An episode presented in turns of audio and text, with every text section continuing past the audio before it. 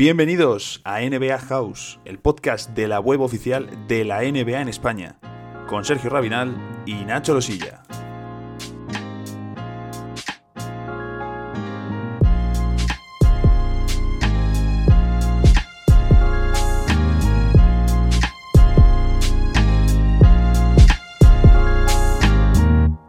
Se acerca el draft de la N B A, lo tenemos a escasas horas y qué mejor que hablar con una de las personas que más sabe de scouting, de jóvenes y en general de draft, de baloncesto universitario, de todo el panorama en español, como es Jordi Alfonso. Vamos a analizar la clase, una clase muy especial además. Vamos a meternos un poquito en lo que puede suceder porque promete que va a ser una noche con muchísimas emociones. Así que vamos allá.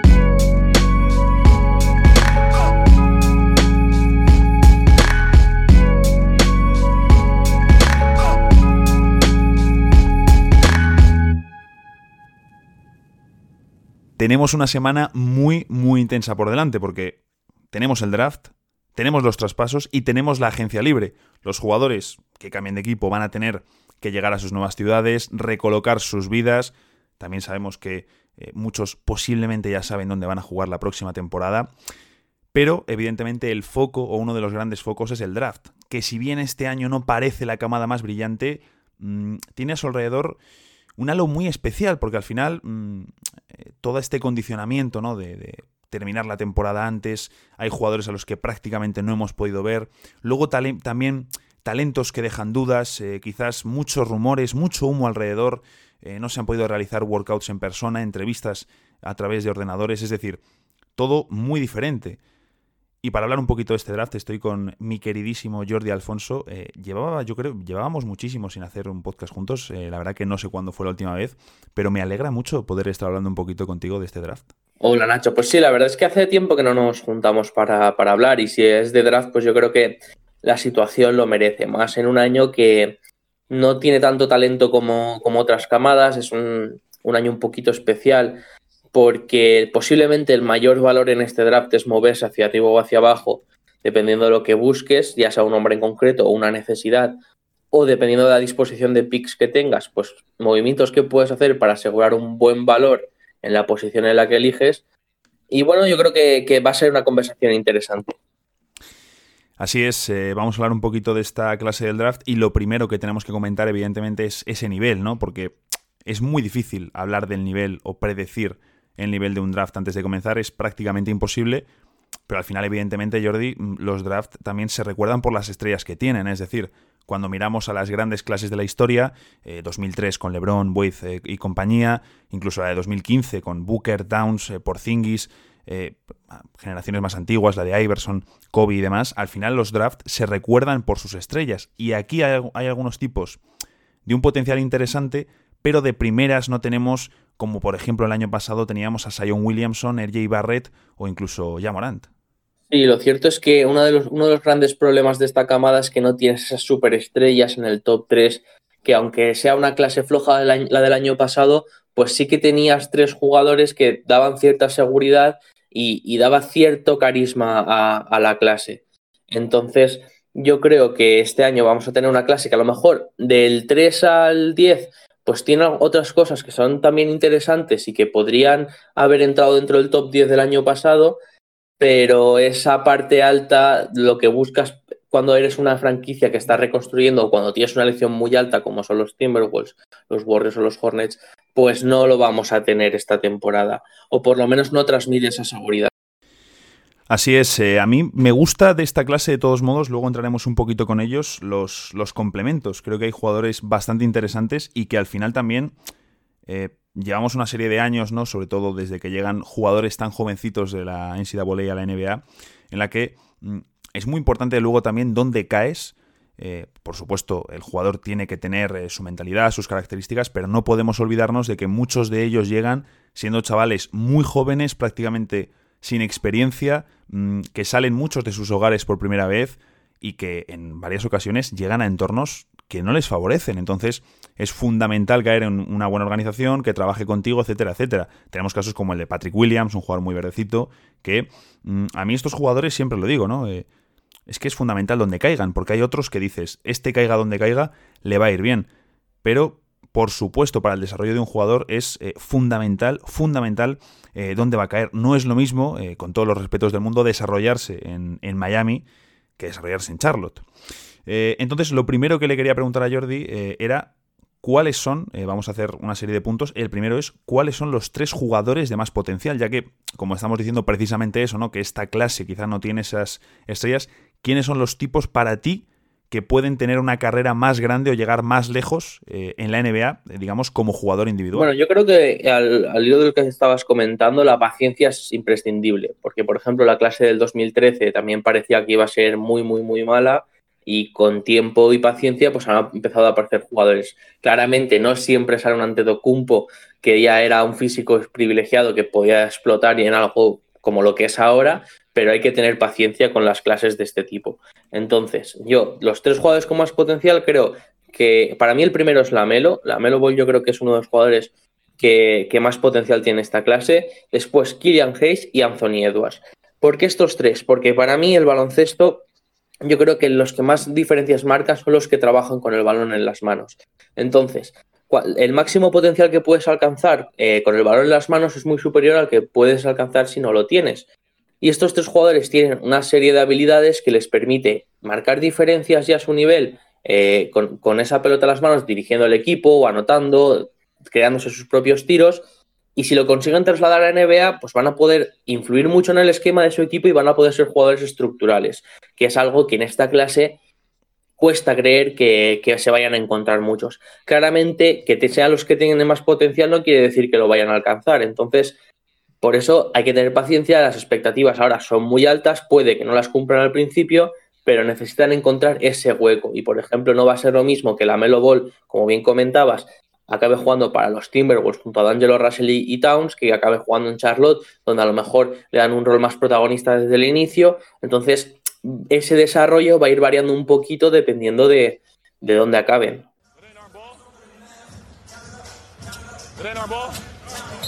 ain't our ball. It's our ball, ain't it? It's our ball. Hey, it's our ball. It's our ball. James has laid the ball up down there. It's our ball. Vamos ya con la tercera parte del eh, episodio del podcast, en el que vamos a hacer un mock express de lotería, dando cada uno de nosotros, eh, vamos a ir Jordi y yo aquí dando nuestros picks. Eh, evidentemente Jordi maneja más a los jugadores, yo quizá voy a tirar un poquito más eh, por encaje, ¿no? Por lo que creo que ese perfil le puede dar al equipo, en, en también no en su versión ideal, pero al medio plazo, que al final tienes que trabajar a esos jugadores. Y eh, yo en este primer pick, que sería el pick de Boston Celtics originalmente, Boston parece que se va a mover, ¿no? Y al final Danny Ainge también lleva años y años acumulando picks, en algún momento tiene que utilizarlos para algo, y parece que este es el año, porque además tiene bastantes selecciones de primera ronda. Entonces, creo que Atlanta Hawks es un equipo que es potencial para bajar, puede bajar con varios traspasos y varios equipos, eh, y yo en este caso he tirado un traspaso hipotético, eh, sin definirlo demasiado, pero eh, que Boston sube eh, y Atlanta baja. Entonces, con el pick catorce me encaja bastante Tyrese Maxey, que sí que es cierto que es un jugador más bajito, que todavía tiene que mejorar en los porcentajes del tiro de tres, pero es una gran figura defensiva y me encaja tanto para el banquillo del equipo, me encaja al lado de Kevin Huerter, me encaja al lado de Trae Young. Y me parece una figura interesante por eso, porque Atlanta lo primero que necesita es defensa, y este tipo eh, recuerda por sus habilidades defensivas quizás, o por lo menos la proyección, comparación que se le tira es Avery Bradley. Yo creo que sería una buena elección si Atlanta baja. Sí que es cierto que yo en mi mock lo que he hecho ha sido mantener el pick de, de Boston, el pick catorce, porque creo que tres picks para subir es algo complicado a la hora de que un equipo quiera tanto jugador joven, sobre todo porque la, los equipos del top diez pues ya tienen picks bastante altos y prefieren, creo que preferirán calidad a cantidad en una clase que es un poco más floja que otros años. Entonces, yo con el pick catorce he elegido a Cole Anthony, porque creo que es el típico pick que le gusta hacer a, a Danny Ainge. Creo que este tipo de talentos que acaban cayendo, pero que en instituto han sido bastante destacados y que se les presupone cierto margen de mejora y potencial para tener cierto impacto en la liga, como fue en su caso Romeo Langford, como fue Robert Williams, que en su etapa de N C A A pues, fue bastante potente, aunque luego se cayó en el draft bastante. Entonces yo creo que Boston puede hacer un traspaso, pero lo veo más haciendo un traspaso con el veintiséis y el treinta de cara a subir otra vez al top veinte a una franquicia como Portland, o así que, que puede buscar más cantidad por la falta de rotación que tiene. creo que Cole Anthony pues sería ese revulsivo de banquillo que le vendría bien a Boston, que a día de hoy creo que no tienen, porque Carson Edwards creo que se me queda un poco corto para lo que son las expectativas de, de Boston a largo plazo, y creo que Cole Anthony sí que tiene ese potencial para, para darles un paso adelante cuando, cuando explote definitivamente. Le falta banquillo a, a Boston Celtics, lo hemos, lo hemos visto durante el año, y en cuanto tienen lesiones, que también es un equipo que ha tenido varias lesiones, sobre todo con Gordon Hayward, se nota mucho, ¿no?, que les falta banquillo. Y también el caso de Cole Anthony es eh, un tipo bastante interesante, ¿no? Vamos a ver dónde termina. Yo en mi lotería no le he puesto, pero veremos dónde, dónde termina este jugador eh, que está subiendo y bajando en las proyecciones mmm, de una forma loca. Con el pick trece es cierto que tenemos a los Pelicans pendientes de Jrue Holiday. Tiene toda la pinta que va a salir, no porque él como tal haya pedido el traspaso, sino porque es el momento para que la franquicia le mueva si todavía quiere sacar algo de valor. Y yo aquí he puesto a Aaron Nesmith, porque al final está Steve Van Gundy, que es un entrenador defensivo, pero que siempre ha abogado por el espacio, por el tiro de tres. J J. Redick es uno de los jugadores que más ha disfrutado con Van Gundy, se va a reencontrar con él ahora. Si sale Jrue Holiday quedaría un hueco, le pueden dar más protagonismo a Lonzo Ball, y ahí en el perímetro él siempre va a querer dar minutos a un especialista en el tiro. Así que Aaron Nesmith me encaja, creo que podría aprender mucho de Redick eh, y me gustaría verle en los Pelicans. En este caso coincidimos. Yo también tengo a Aaron Nesmith en el pick trece de los Pelicans. No he colocado aquí un trade porque no tengo muy claro si Jrue Holiday saldrá y el pick trece también se irá rumbo a Atlanta, rumbo a Boston o donde sea.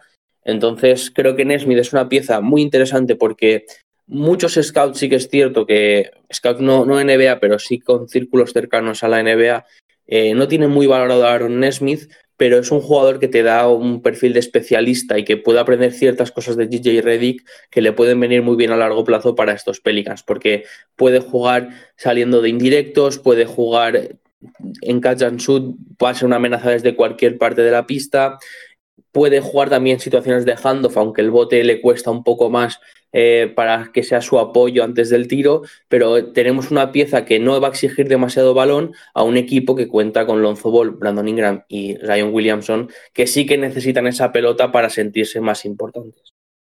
De hecho, tenemos que ver, ¿no?, cómo es ese fit entre Lonzo, Ingram y Zion, si continúa Lonzo. Tenemos que ver un poquito todavía más, ¿no?, cómo se reparten y cómo es la, la conexión entre los tres, porque son potencialmente los eh, pues la columna vertebral del, del equipo.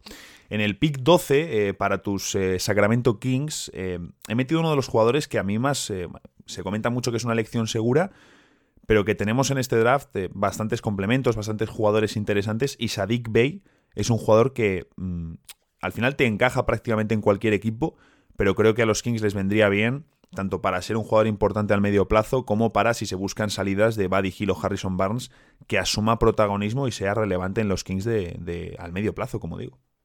Sí, la verdad es que además en las últimas semanas ha, ha aparecido información acerca de Saddiq Bey, que ha comentado que le gustaría jugar en los Kings, que cree que, que podría aportar bastantes cosas, y es un pick muy sólido el que suele hacer. En los últimos años Phoenix Suns ha hecho varios picks parecidos, con Mikal Bridges, con Cam Johnson, que puede que no sean picks de, tanta, de tantos focos, pero que te aportan solidez, y es lo que sueles buscar cuando estás en ese rango del diez al catorce, que eres un equipo que le falta talento porque no ha llegado a playoff, pero que también necesita impacto inmediato y más solidez porque está ahí luchando por ellos.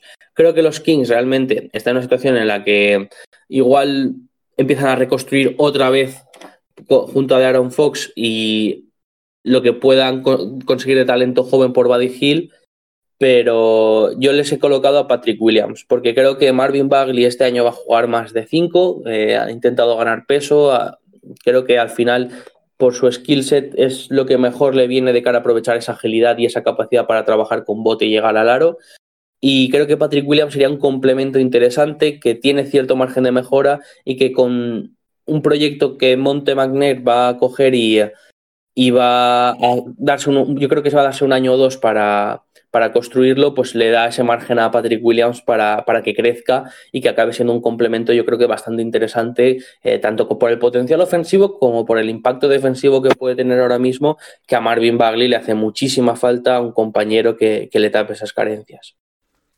Estoy totalmente de acuerdo en lo que dices de Marvin Bagley como cinco. Creo que es mmm, a lo que está destinado a jugar en la liga. Tienes que tener en Sacramento otro pivot. A mí Richaun Holmes creo que para hacer esas labores de complemento, dar eh, mucho trabajo, mucha energía, rebote e intensidad en los tableros, que es importante, está guay, está bien, pero necesitas ese, eh, ese jugador también que permita mover a Bagley al cinco. Entonces, eh, Williams eh, tiene sentido. Vamos, yo sí lo dice Jordi, eh, a misa lo que diga Jordi.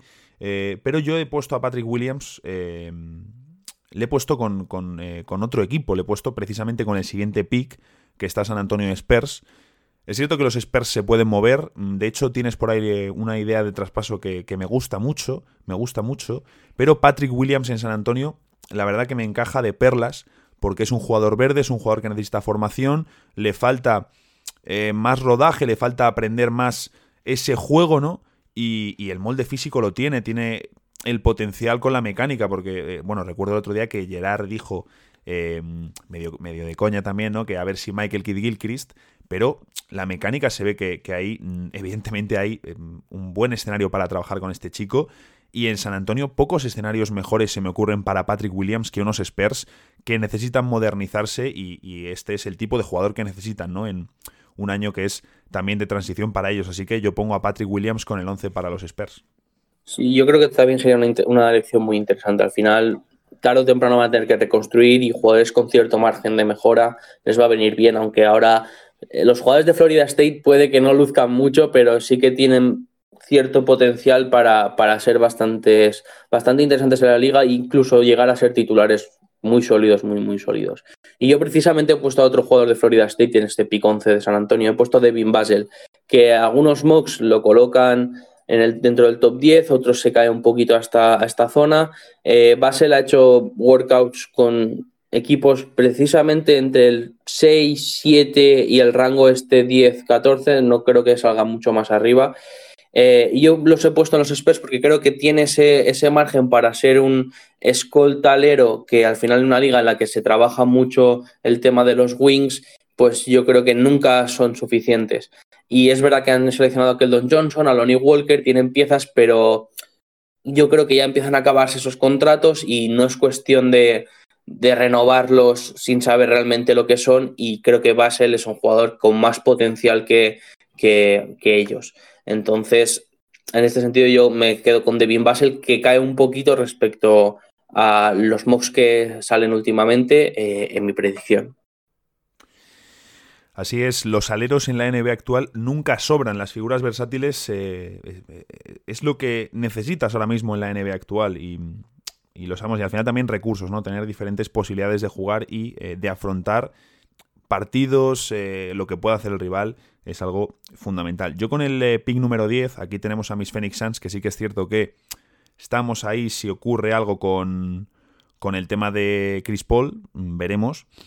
Pero a mí hay un jugador que no se está comentando tanto para Phoenix, en general creo que no se está hablando tanto de él en las últimas semanas, como es Tyrese Haliburton, y que al final te da ese punto de un base grande con tamaño, que es un buen tirador en catch and shoot, y que puede jugar con el balón y sin el balón. Eso creo que es algo valiosísimo para todos los equipos, como complemento, como jugador importante el primer año desde el banquillo, que puede jugar también al lado de tus estrellas en un rol más secundario. Entonces, a mí me gusta mucho este chico, creo que encaja en muchísimos equipos, por no decirte todos, Jordi.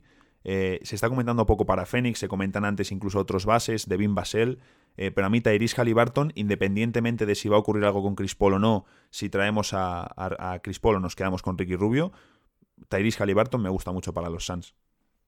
Sí, yo creo que al final Haliburton es como el comodín que muchos equipos, Atlanta, San Antonio, eh, Golden, San Antonio subiendo, Golden State Warriors, también se ha hablado si bajaban, eh, los propios Knicks. Es un, un jugador como que encaja en muchos sitios porque puede jugar con pelota, puede jugar sin pelota. Para muchos scouts cercanos a la N B A, eh, no es un base al uso, sino que es un combo que puede acabar reconvirtiéndose un poco en escoltalero. Un poco Jrue Holiday en los últimos años, que ha hecho esa reconversión, eh, aunque sirva de apoyo con la pelota, y creo que San Antonio, eh, y creo que Phoenix necesita ese tipo de jugador. Pero yo en mi caso he puesto que, que Chris Paul sí que llegará a, a los Suns, y aquí elegiría los Oklahoma City Thunder.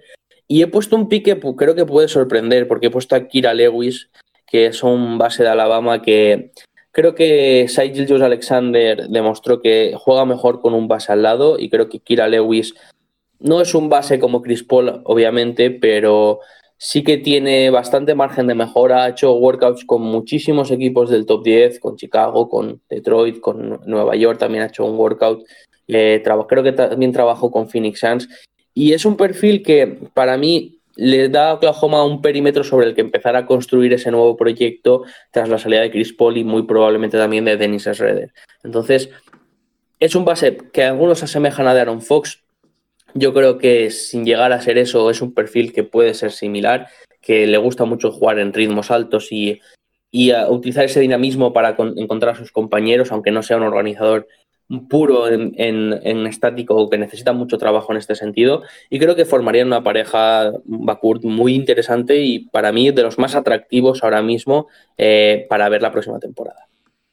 Le sienta muy bien a Shai tener otro base al lado, eh, puede salir Schroeder, así que tendría sentido, tendría sentido y además Oklahoma parece que no quiere esos contratos multianuales. Si por ejemplo llega Ricky Rubio podrían encontrarle eh, un tercer equipo. Con el pick número nueve que tenemos aquí a los eh, Detroit Pistons, eh, perdón, a los Detroit Pistons, a los Washington Wizards, yo creo que a ellos les puede interesar mucho a lo mejor un jugador como Okongwu, pero mmm, es cierto que ha caído por ejemplo en el draft de la E S P N, que estábamos hablando antes de, de, de lo que habían sacado, ¿no? De, de alguna cosita que nos de que sobre todo me, me había sorprendido. Pero si no está Okongwu, que sería el pívot defensivo, tienen a Thomas Bryant, que es buen jugador, pero vamos a ver hasta dónde llega, sobre todo precisamente por su trabajo atrás. Devin Vassell es un seguro de vida, creo, para un equipo como Washington, que tiene su mejor alero, Troy Brown, necesitan un claro upgrade ahí, y creo que Vassell al final, teniendo ya a, a Wall, teniendo a Bradley Beal, en principio en plantilla, tienes a Hachimura, tienes a Troy Brown, necesitas esa mejora, y tienes a Thomas Bryant. Por lo tanto, si no puedes traer a Okongwu, creo que si Devin Vassell está disponible es el jugador por el que tienen que ir los, eh, los Washington Wizards. Sí, yo creo que al final es un jugador que respeta mucho los espacios, que es algo que con John Wall y Hachimura hace mucha falta, y, uh, y les da esa solidez que, bueno, también tiene un cierto margen de mejora, que al final un equipo con espacio salarial limitado, pues el margen de mejora tiene que venir vía draft entonces y desarrollo de jugadores. Yo creo que Devin Vassell se lo da. Yo en este caso he puesto a Okongwu, eh, no soy... Creo que es un jugador que mucha gente pone por encima de James Wiseman, Wiseman y creo que, que realmente tiene cualidades para estar por encima en el draft, pero en este caso, en el top diez he querido poner algunas alternativas, algunos picks diferentes a lo que suele ser habitual para, pues para analizar diferentes escenarios. Creo que Okongwu puede llegar a caer a Washington, la gente dice que es el límite al que podría llegar eh, su caída, incluso a que algún equipo suba por él, y que, creo que Okongwu les da ese poderío en la zona, ese dinamismo para, para poder seguir trabajando, porque sí que es verdad que Rui Hachimura trabaja mucho la zona de la media distancia, pero no creo que sea tan dinámico en el rebote y que lo ataque tan bien y que pueda moverse a esa velocidad de los espacios como, como Okongwu. Entonces creo que es una mezcla interesante para jugar a un ritmo bastante alto y sobre todo pues tener mucho trabajo en la zona, que yo creo que al final es lo que busca es lo que buscará Washington, y ya buscar algunos tiradores en, en la agencia libre que sean baratos. A mí el tema de Okongwu me recuerda un poco, al final también a él le ha sentado o le viene muy bien eh, las finales de Adebayo, es decir, son perfiles muy similares, le viene muy bien que Adebayo haya jugado a este nivel y que haya llegado hasta las finales de la N B A, y me quiere recordar, no quiero decir ni mucho menos que vaya a tener su carrera, por favor no, pero me quiere recordar un poco al hype que hubo el año de Porzingis y la elección el año posterior de Dragan Bender, que es un jugador que subió mucho en el draft, yo estoy convencido en parte por esa fiebre de, oye, Porzingis este tío que al principio estabas mofándote de su elección, luego, oye, joder, pues tenemos otro eh, blanquito europeo de dos quince, dos veinte que, que tira y tal, ah, pues vamos a elegirle, ¿no? Entonces, eh, vamos a ver también hasta qué punto eh, se dejan llevar por el hype, pero eh, a mí también me sorprendió mucho, ¿no? Cuando decían, no, eh, Okongwu antes que Wiseman. Luego tenemos ya el, el pick de los Knicks, el pick número ocho, que aquí sí que lo tuve bastante claro, es decir, si creo que puede llegar este jugador y que lo lógico es que esté disponible, Isaac Okoro, con la mentalidad defensiva de Tom Thibodeau, con el físico que tiene este chico, esas piernas, estoy seguro que jugaría muchísimos minutos, que tendría un encaje bueno al lado de R J Barrett y de Mitchell Robinson, por supuesto, sería, pues tienes que añadir un base, tal, el equipo sería un proyecto a medio plazo como es el de los Knicks, pero Okoro creo que tiene mucho sentido para, para el equipo de Nueva York y que Thibodeau se lo pasaría muy bien entrenando a este chico. Sí, yo creo que le puede gustar bastante a Tom y, y que al final es un jugador que respeta mucho la estructura actual del equipo. Puedes mantener a Randall Barrett y Okoro, eh, incluirlo con todos con roles más o menos los que tienen ahora. Igual Barrett eh, siguiendo pues en ese desarrollo con balón a ver si realmente acaba siendo efectivo o no. Eh, yo en este caso he optado por un pick un poco diferente, que creo que es el que no le gustaría a, a la... a los aficionados de la franquicia de Nueva York, o que sería el premio de consolación eh, que menos les gustaría, y es Obi Toppin. Eh, lo he puesto porque creo que al final eh, es verdad que el jugador ha hecho varias entrevistas con Cleveland que les ha gustado, parece que les gusta bastante, pero en, este, en esta simulación he hecho que caiga un poco. Eh, también ha trabajado con Nueva York, se, se dice en redes sociales que se ha filtrado que, que ha hecho algún workout con ellos, y... Eh, Y al final, pues Toppin es un jugador bastante anotador que les puede dar esa pieza interior que a día de hoy tienen en Julius Randle, pero que realmente no se... Creo que poca gente ve a Julius Randle en el futuro en Nueva York. Creo que va a moverse tarde o temprano, ya sea vía traspaso o después cuando sea gente libre. Y creo que Toppin les da esa, ese potencial anotador, esa capacidad de poder hacer veinte puntos por partido. Creo que Nueva York lo va a necesitar eh, en el futuro si quiere jugar con Barrett y otro jugador eh, y construir, a lo mejor traer un base un poco más tarde o traer un pívot un poco más tarde. Entonces, yo creo que es una opción interesante, y aunque los fans de Nueva York puede que ese día hagan como con Porzingis, que abucheen el pick, eh, pues creo que, que realmente es una, una opción con potencial dentro del top diez. Sí, la verdad que siempre, siempre el draft, ¿no? Pues eh, trae, trae sus, eh, sus quejas, sus llantos y sus alegrías. Eh, luego mmm, no todo sale como, como uno esperaba, porque yo, por ejemplo, eh, el draft en el que los Suns se hacen con Marquese Chriss y Dragan Bender, eh, lo terminé excitadísimo, pero excitadísimo, Jordi. Y cuando los Suns eligieron a Devin Booker con el pick trece o catorce, recuerdo que me enfadé mucho porque no entendía para qué queríamos otro jugador En, en esa posición, así que eh, pues creo que creo que con eso está todo, todo más que dicho. En el siguiente pick, en el número siete, yo sigo aquí bancando muchísimo la opción de que los eh, Pistons y los Warriors lleguen a algún tipo de acuerdo. A mí lo de Minnesota con el pick uno para LaMelo, luego lo hablaremos, pero me sigue sin encajar, mm, y a mí me convence mucho la idea de que los Pistons y los Warriors hagan ese traspaso, que cambien el pick siete por el pick dos, y que los Pistons envíen de primeras a Luke Kennard y si hace falta incluso también a Derrick Rose a los, a los Warriors, que les den armas para el banquillo, que les den jugadores útiles para el equipo, y que luego los Warriors con el pick siete elijan a Okongwu, que les viene bien, y así completan su juego interior con Marquese Chriss, Draymond Green, Kevon Looney y Okongwu. Y ya los Warriors, que nunca han necesitado un gran pivot eh, en su esquema, creo que con eso tendrían cerrado el juego, el juego interior. Tienes a Wiggins en el alero, que entiendo le van a dar la oportunidad, Rose y Kennard en el banquillo, a la que añadas uno o dos veteranos, la plantilla para volver a competir está lista. Sí, yo creo que sería un pick muy interesante por lo que comentas. Les da esa vertiente interior que no exigirá demasiado balón, va a aportarles bastante en los aros, que al final un equipo con ese estilo lo agradece. Y yo en este caso he optado por Okoro, Isaac Okoro, eh, porque también he apostado por el traspaso de Detroit Pistons y, y Golden State Warriors con Derrick Rose, Luke Kennard y el siete por el dos. Entonces, eh, el físico que pueden ver, no es lo mismo claramente porque no es lo mismo físicamente, pero pueden ver ese perfil de Harrison Barnes antes que, que les daba esa defensa, que les daba esa, esa vertiente muy física, que pueda tener versatilidad, versatilidad atrás. Y, y creo que, que en ese sentido les va a gustar. Entonces, yo he puesto por Okoro, creo que es un perfil con cierto potencial que a largo plazo puede ser mucho más de lo que esperamos ahora, y, y creo que Golden State Warriors pues le beneficia más bajar por el valor añadido que se puede llevar para la rotación, que al final es un equipo que deja de, no, no, que está aquí es un regalo. Entonces, todo lo que pueda aprovecharlo para convertirlo en assets, pues va a ser, va a ser un lujo para competir el año que viene. Así es, eh, los Warriors que están aquí en, la, en el, el pick número dos y prepara, bueno, en el siete les eh, ponemos preparándose. Eh, pick número seis, vamos a ver qué ocurre aquí, porque este es un pick que se puede mover, Yo había puesto más por, por pálpito que por una cuestión lógica a los Celtics subiendo aquí, eh, pero pueden utilizar el pick para irse a por eh, Jrue Holiday. Entonces, no sé qué equipo va a terminar aquí. Eh, no creo que Boston si quieren ir a por, ir a por Jrue, pero yo creo que el equipo que vaya por el pick seis, eh, creo que aquí hay muchas opciones de que salga Deni Avdija. Así que yo, sin poner muy claro el equipo, eh, me parece un jugador interesante. En Boston me encaja, en Warriors me encaja. A Warriors les he puesto Okongwu, pero mmm, a mí me gustaría ver, ya te digo, ¿eh? más pálpito que lógica, eh, a, me gustaría ver a Avdija desarrollándose en el banquillo de los Celtics. Hombre, la verdad es que sería una opción muy interesante.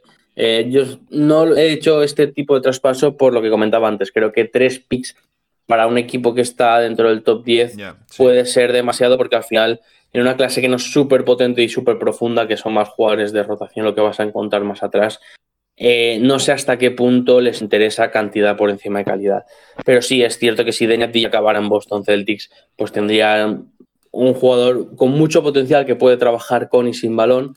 Yo en este caso he puesto a los Atlanta Hawks quedándose en ese pick seis.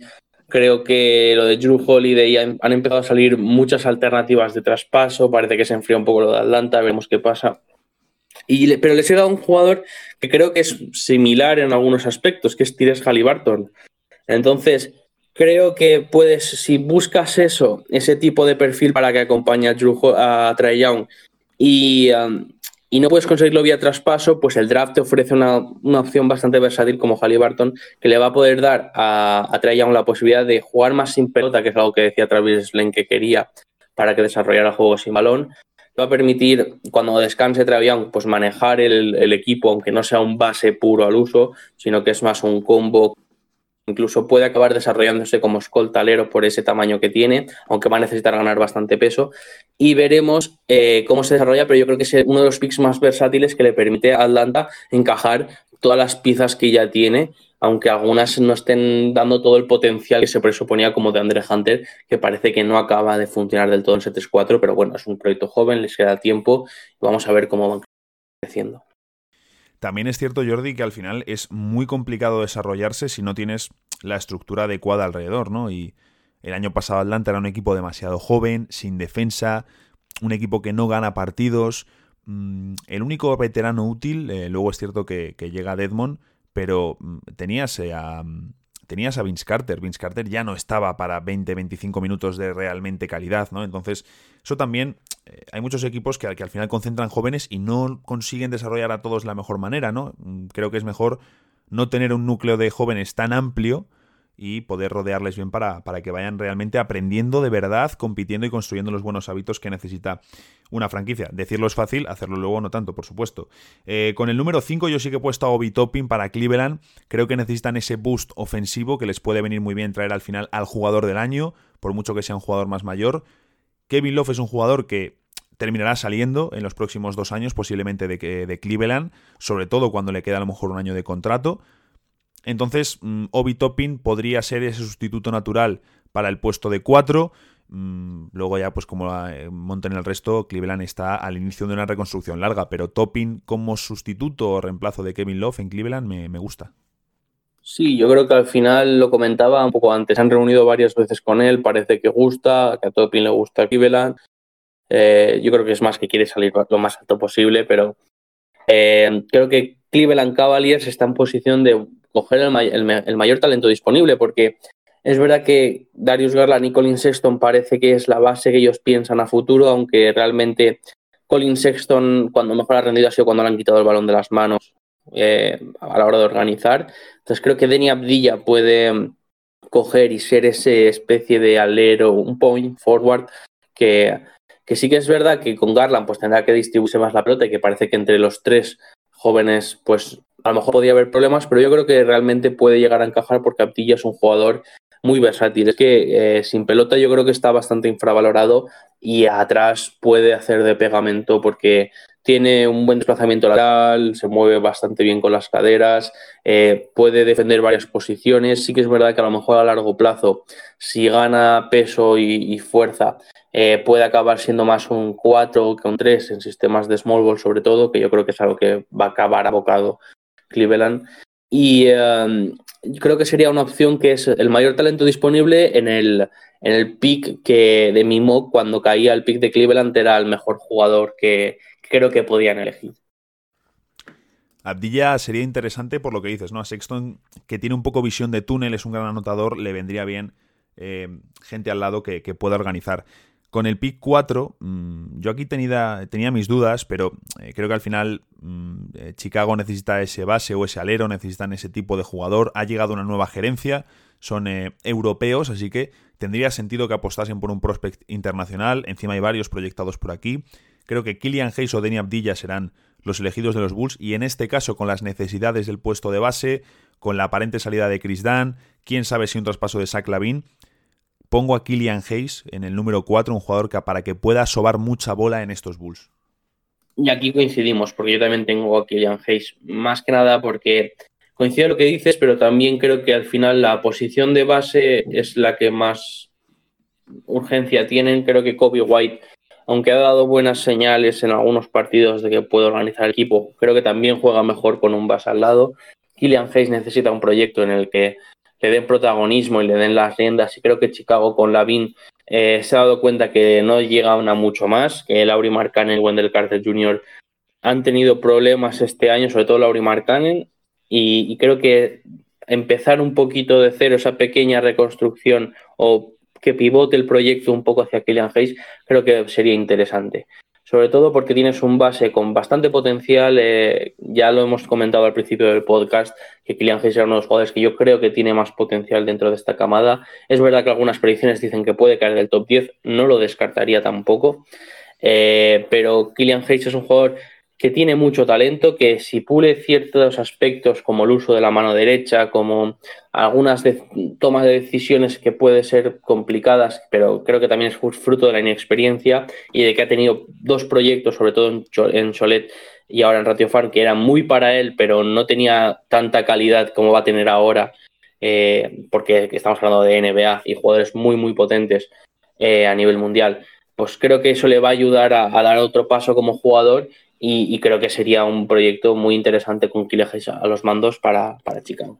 Abrimos el top tres y yo lo tengo muy claro. Si no hay una enorme sorpresa, Charlotte Hornets, veremos si no traspasan el pick por Russell Westbrook. Número tres, creo que es, tiene todo el sentido del mundo que los Hornets elijan a James Wiseman eh, para vender camisetas, para atraer más gente todavía al pabellón y sobre todo porque es la necesidad más clara de la plantilla. Les podrían encajar sin ninguna duda a LaMelo Ball o Anthony Edwards, pueden hacer hueco moviendo a Rozier, pero la necesidad más clara también para dar equilibrio a la plantilla y que el equipo pueda funcionar mejor es meter a Wiseman, es meter un pivot, y realmente en su año uno sin Kemba Walker no les ha ido tan mal o no ha sido tan oscuro como podría haber sido, así que realmente me gustaría ver a Wiseman, y viendo la última camiseta que han sacado los Hornets, su, su City Edition es una auténtica maravilla. Tengo claro que si, si se quedan con Wiseman y terminan con Wiseman, cae su camiseta. Sí, posiblemente. Es que, aunque la de los Phoenix Suns tampoco hay que infravalorarla, porque yo creo que es muy bonita. Ojito, ¿eh? Es muy bonita. Ojito. Es que, Jordi, te voy a decir una cosa. Lo, lo mejor que hacen los Suns, y de lo más orgullosos que podemos estar de esa franquicia, son las equipaciones. Hacen equipaciones muy bonitas y tengo muy claro que las tres que más me gustan a día de hoy son la de los Warriors de Oakland, la de los eh, Hornets y la de Phoenix Suns. Por delante.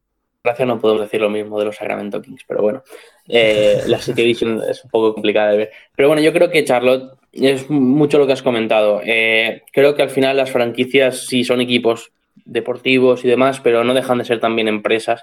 Y creo que James Wiseman eh, les da una cantidad de, de focos que no les pueden aportar ninguno de los otros jugadores que quedaban disponibles en este pick, que yo creo que coincidiremos en el top tres, eh, incluso en el top cuatro. Que ya hemos comentado a Killian Hayes. Yo creo que James Wiseman pues es esa pieza de toque por dentro que les va a dar trabajo en la zona, mucho potencial defensivo para ser un jugador que domine los aros en cierta medida. Sí que es verdad que muchas veces en ataque intenta hacer más cosas de lo que realmente puede a día de hoy, que creo que es bueno porque ya habla de una iniciativa hacia desarrollar más juego, trabajando a lo mejor con bote, un poco de tiro y demás. Veremos si lo acaba desarrollando finalmente. Creo que en Charlotte va a tener tiempo para ello y que sobre todo va a permitir potenciar eh, a Devonte Graham, que yo creo que todavía están pensando en Charlotte si es una realidad o es fruto del contexto en el que no había mucho más. Eh, un juego interior con P J Washington y Cody Zeller pues creo que no aspira mucho y, y con James Wiseman pues tendrían ese, ese margen de, de mejora y, y intentar pues eso, reconstruir los próximos años, porque yo creo que se tienen que dar un añito o dos más para, para intentar montar un proyecto de cara a playoff, y todos esos rumores que han salido últimamente de Russell Westbrook yo los apartaría un poco porque creo que no es el momento de hacer ese tipo de movimiento. Lo que pasa que luego al final, evidentemente, también las franquicias tienen sus necesidades que a lo mejor desde fuera pues no, no conocemos tanto o que no entendemos, y al final es también lo que has dicho en parte de que no dejan de ser empresas. Meter a Westbrook en tu equipo evidentemente es eh, prácticamente garantizar playoffs, garantizar muchísima atención mediática, las conexiones con Jordan Brand que comentó Charania, es decir, al final luego hay muchísimas cosas que desde fuera podemos decir, oye, esto no tiene ningún sentido, pero que muchas veces, luego la mayoría de veces cuando toman una mala decisión es porque se han equivocado en, en juicio, eh, pero to- luego también evidentemente los intereses económicos, eh, mediáticos pesan muchísimo. Con el pick dos, bueno, yo aquí he hecho el traspaso, hemos hecho el traspaso de los Warriors, LaMelo Ball a Detroit Pistons, es que mm, encaja de maravillas, los Pistons es otro equipo que necesita atención mediática, estrenaron su pabellón la pasada temporada con, unas, eh, con unos eh, terribles registros de asistencia, necesitan darle ilusión a la gente de Detroit, necesitan una estrella realmente mediática y no hay una estrella mediática más grande ahora mismo en el draft que LaMelo Ball. Así que LaMelo a, a Detroit, que le den la pelotita y que se ponga a jugar. Básicamente, yo creo que al final es un equipo que necesita alguien sobre quien construir. Es verdad que tienen, en los últimos años han drafteado en segunda ronda sobre todo muchos guards, Bruce Brown, Kiri Thomas, y realmente ninguno da para demasiado, y creo que LaMelo Ball es esa pieza que llegaría, el proyecto es para él y se va a construir para lo que él quiera y para lo que él necesite. Entonces, creo que es la mejor opción, subir a por él, ser agresivos, porque Detroit realmente lo necesita y tienen espacio y van a tener espacio en los próximos años. Pueden renovar a, Chris, a Christian Wood si quieren y, uh, y ver qué, qué, qué surge de ahí, y si no, pues ya el del año que viene va a llegar muchos interiores. Entonces, creo que lo mejor es moverse. LaMelo les va a dar ese aspecto mediático que tú comentabas, les va a dar una identidad y creo que tendrían un estilo bastante más dinámico, darle velocidad al juego, intentar potenciar esas habilidades que tiene LaMelo Ball, que todavía tiene muchos problemas en la toma de decisiones, porque no deja de ser inexperto, no deja de haber tenido una formación eh, con carencias, porque realmente allá donde ha ido es donde le ha llevado su padre la bola hasta que tomó la decisión de irse a Australia, y que tampoco creo que, que sea malo, pero que le va a permitir pues a, que ahora los Detroit Pistons lo moldeen un poco a su gusto y hagan de él el jugador que quieren que sea. Y con esto llegamos al pick número uno del draft, que yo quiero que me digas también, tengo la pregunta de si te encaja LaMelo Ball en Minnesota, porque yo no termino de verle todo el sentido del mundo a has sido a D'Angelo y ahora eliges a LaMelo. Es cierto que se puede funcionar sin ningún tipo de problema con dos jugadores amasadores, pero es que Karl-Anthony Towns es más un base que un pívot, o es un pívot jardinizado, es decir, si ves al Towns de la última temporada, es un jugador que lanza muchísimos triples sobre bote con un acierto enorme y que juega prácticamente más en cabecera y en los aleros con la pelota que como un pívot, ya no digo clásico, pero como un pívot estilo Anthony Davis, es decir, leemos por fuera con la pelota, y él ha comentado en varias ocasiones que sus jugadores favoritos cuando él era joven eran, por ejemplo, Chris Paul. Eh, bases amasadores de mucho bote de balón, y realmente sorprende ver la evolución también de Towns como lanzador sobre bote desde el exterior. Entonces, no me chocaría si fuesen Russell y LaMelo con un interior más estilo Davis, pero se me complica un poco más al de estar los tres. A lo mejor faltaría un poco de pelota. También es cierto que el estilo de Rosas es tienes a tus amasadores y el resto abiertos para lanzar y cortar sin balón. Entonces no termino de verlo del todo, y al final Anthony Edwards es un jugador diferente a D'Angelo, es un otro anotador y puedes construir un grandísimo jugador ahí. Y si no construyes un grandísimo jugador, es una pieza que seguro algún otro equipo en un año o dos años, salvo que sea un fracaso absoluto, claro, va a querer en su equipo. Así que puede sacar luego por él activos. Yo creo que si Minnesota no mueve el pick por un jugador más hecho, que les vendría muy bien, me encaja más o creo que tiene más sentido la elección de Anthony Edwards.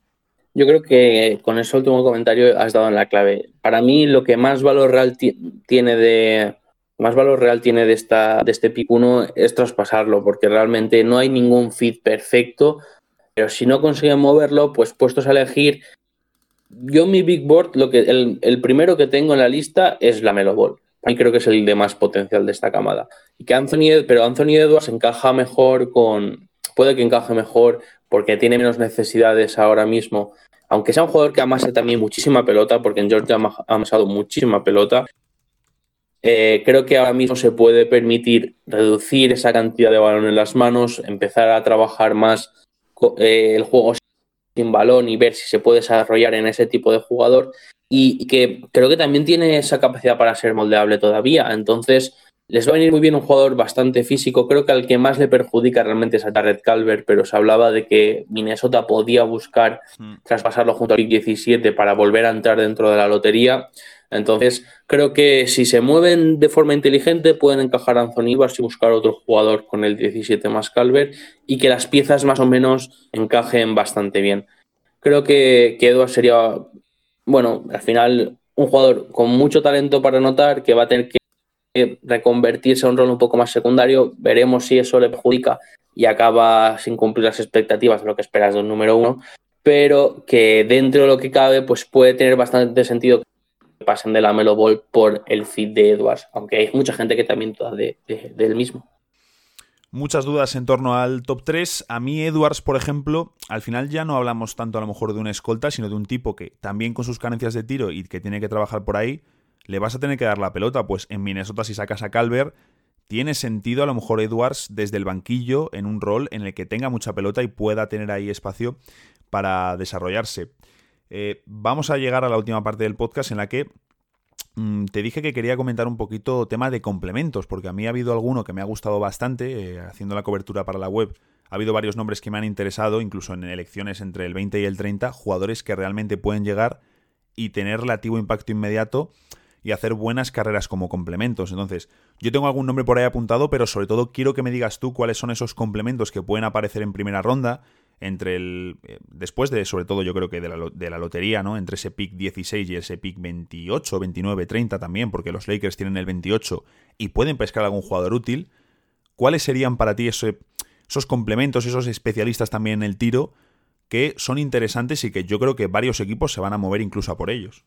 Bueno, yo creo que si cae, que no creo que caiga de la lotería, pero si cae, Aaron Nesmith es el mayor especialista en el tiro que vamos a encontrar este año, por cantidad de recursos, por versatilidad, sí, y, y por el talento para tirar, que sí que es verdad que no ha jugado tantos partidos como otro y que la muestra es más reducida, pues que tiene un talento como tirador muy potente. Entonces, en el final, más hacia atrás, yo creo que tenemos otros perfiles como tiradores que son bastante interesantes. Desmond Bane de, de T C U creo que es un perfil muy interesante para equipos competitivos, porque puede trabajar con pelota, pero llegando a ese tipo de equipos pues no debería tenerla tanto. Y en el tiro, pues es una, una absoluta máquina. Quiero decir, tiene un rango bastante amplio, no tiene zonas, sobre todo en catch and shoot, no tiene zonas que digas, esta zona es muy floja. Vemos a nivel N B A cuando se traslade la, la distancia, pues si sufre o no, pero es un jugador con mucho talento, muy experimentado y que desde ya puede tener cierto impacto. También se habla bastante de Josh Green, se le ha relacionado con, con equipos como Dallas, como Brooklyn, eh, también los Nuggets, equipos que busquen aleros que puedan desarrollarse en un tres and D. Creo que Josh Green realmente no tiene ese perfil a día de hoy, pero que de cara a reconvertirse en N B A podría, se podría buscar el desarrollo hacia, hacia ese perfil. Creo que a día de hoy no lo es, pero podría llegar a ser ese tipo de complemento. Y luego Eh, hay algunos que a mí me parecen muy interesantes. Hablabas de los Lakers pudiendo elegir a uno. Yo creo que los Lakers son el típico equipo que, sobre todo las franquicias de LeBron, suelen traspasar la primera ronda y pueden buscar assets en la segunda, algún equipo que quiera subir. Pero si a mí me gusta mucho la opción de Xavier Tillman, que hablabas tú antes de Richard Holmes como un perfil que te aporta mucho trabajo, te aporta dinamismo, te aporta eh, cierto motor en la zona, y creo que Xavier Tillman de Michigan State podría ser un complemento muy interesante tanto para los Lakers como equipos como Denver Nuggets, que puede buscar un suplente de Nikola Jokic para ahorrarse el salario de Plumlee, y viendo que Bol Bol igual es más un cuatro por el físico, y, y, y que es ese perfil pues más veterano, que, que ha, ha trabajado muy bien en, en N C A A, que tiene liderazgo, que, que realmente puede trabajar muy bien la zona y es muy inteligente, esforzarse en defensa, y creo que puede gustar bastante. Y luego me gustaría comentar a uno en específico, que es Immanuel Quickley, que, que se ha hablado bastante de que Miami podría draftearlo, aunque los mocks hablan del de segunda ronda, pero se ha filtrado que igual lo contemplan para el veinte. y es que Pat Riley le gusta mucho draftear jugadores de Kentucky. No sé si tienen alguna predilección por la universidad o, o qué es exactamente, pero eh, a la hora de draftear, pues Immanuel Quickley podría ser una opción muy interesante porque se ha reconvertido de un base que intentaba tener más la pelota a un jugador de defensa y tiro que realmente puede rendir muy bien en estos dos aspectos. Y, y creo que realmente esto le ha salvado la carrera a Quickley, que podría ser un, un jugador para el banquillo de Miami que, que vuelva a, a despertar el interés en la liga, porque están drafteando muy bien en posiciones más altas como Adebayo Herro, como en posiciones más bajas donde suelen encontrar bastante talento incluso entre los undrafted. Te voy a tirar algún otro nombre, eh, me he ido apuntando cositas mientras hablabas, eh, así hago un poquito de spam también. Eh, Aaron Nesmith le, le tagueó Juan Estevez, nuestro compi de la web, que ha hecho un curro tremendo durante, durante, el, um, durante la preparación del draft. Le puso como el mejor tirador de, de la clase también, pese a ese número reducido de partidos. A mí Bane es un tipo que ya tenía apuntado. Me encaja, por ejemplo, mucho en Boston, que es un equipo que necesita tiro exterior, que eh, busca también añadir ese tipo de aleros.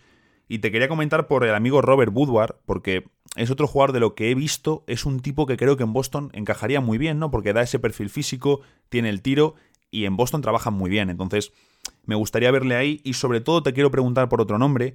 Eh, hice el artículo de los posibles sleepers de la clase. Eh, vamos a ver a Killian Tilly, que es cierto que ha tenido problemas físicos, pero al final es el mejor interior tirador de la camada. Eh, metí por, también a Desmond Bane. Metí a Alexei Pokusevski, que es cierto que es un proyecto más a medio plazo, a ver qué ocurre con él. Eh, puse a, Ye- a Josh Green, por supuesto. Pero hay un tipo que me gusta. No sé si a lo mejor para la N B A se puede quedar pequeño, pero estoy convencido que para Europa en un par de años, si no, sería mm, un jugador muy útil, como es Malachi Flynn. Es un jugador que yo creo que a lo mejor eh, Lakers, es cierto que pueden mover el pick, pero Lakers, eh, Filadelfia, equipos como Utah, para añadir un base desde el banquillo que tiene esa inteligencia, que tiene ese juego en pick and roll, Eh, que es muy completo y que realmente solo le falta el tamaño. Mm, quiero saber qué piensas tú de Malachi Flynn. Pues creo que los nombres que has dado creo que son muy buenos. Pokusevski sí que es verdad que tiene bastante techo. No sé si veremos cómo se desarrolla. Yo creo que es un perfil que necesita trabajo. Y Flynn me parece un jugador muy interesante que ronda esa, ese rango de veinticinco a treinta y cinco en cuanto a picks y que puede ser muy útil en una franquicia igual, no dándole el rol de base suplente desde el principio, sino dejándole que vaya trabajando poco a poco en G-League, que se vaya curtiendo y luego asaltando ese rol. Pero incluso dándoselo creo que podría ser bastante útil porque tiene un tiro exterior interesante. Como comentabas, puede trabajar desde el pick and roll. En San Diego State fue, básicamente fue la referencia, fue el líder. Yo creo que ese tipo de jugadores también gustan a... a las franquicias de cara a su base suplente, que aunque traigas un talento joven, que tenga ese carácter y ese liderazgo que te hace falta para una segunda unidad.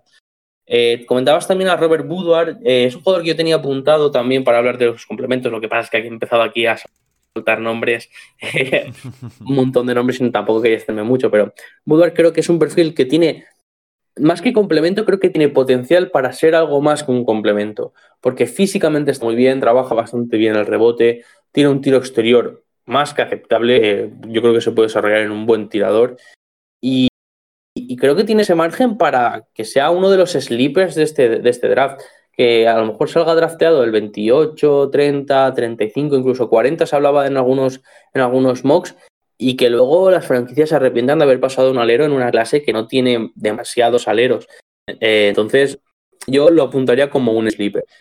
Y luego eh, creo que el, El rol, el rol de Grant Riller eh, puede ser uno de, de los condicionantes de este draft, porque Grant Riller es un jugador que puede ser un microondas en, eh, para cualquier equipo, que tiene mucho talento para anotar, que es tiene bastante experiencia y, y liderazgo, y creo que equipos como Utah, equipos como, no sé, unos Boston Celtics también con esos picks veintiséis treinta, eh, pueden ver en en Grant Riller una opción muy interesante para su banquillo. Para mí, de, si buscas un base suplente que, que pueda romper partidos, Grant Riller me parece de los mejores de esta camada, eh, ya hablando de perfiles más secundarios.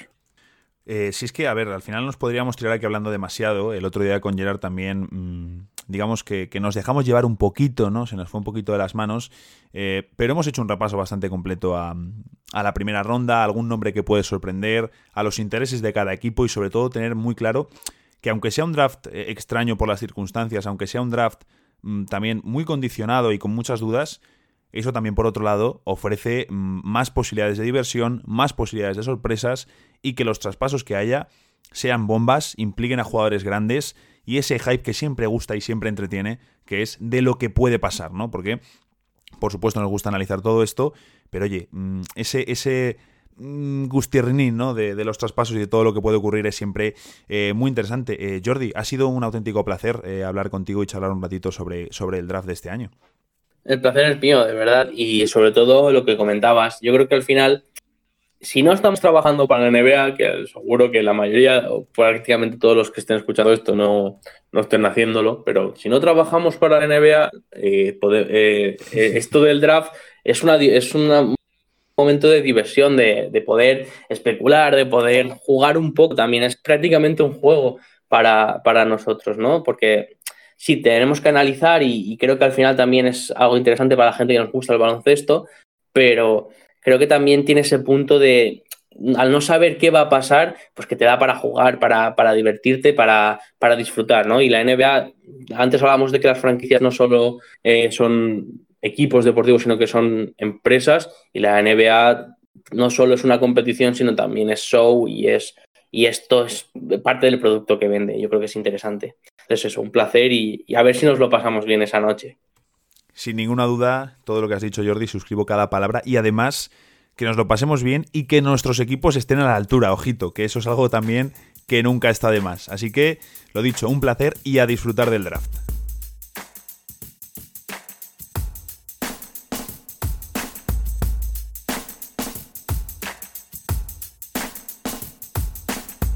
Y hasta aquí llega este episodio del podcast de N B A House. Recuerda que puedes seguirnos en nuestras cuentas personales y también en la cuenta del programa. Las tienes todas en la descripción. Puedes compartirlo si te ha gustado y también si estás en iBooks nos dejas un like que no te cuesta nada y a nosotros nos viene muy bien. Además, nos puedes dejar en un comentario todo lo que quieras.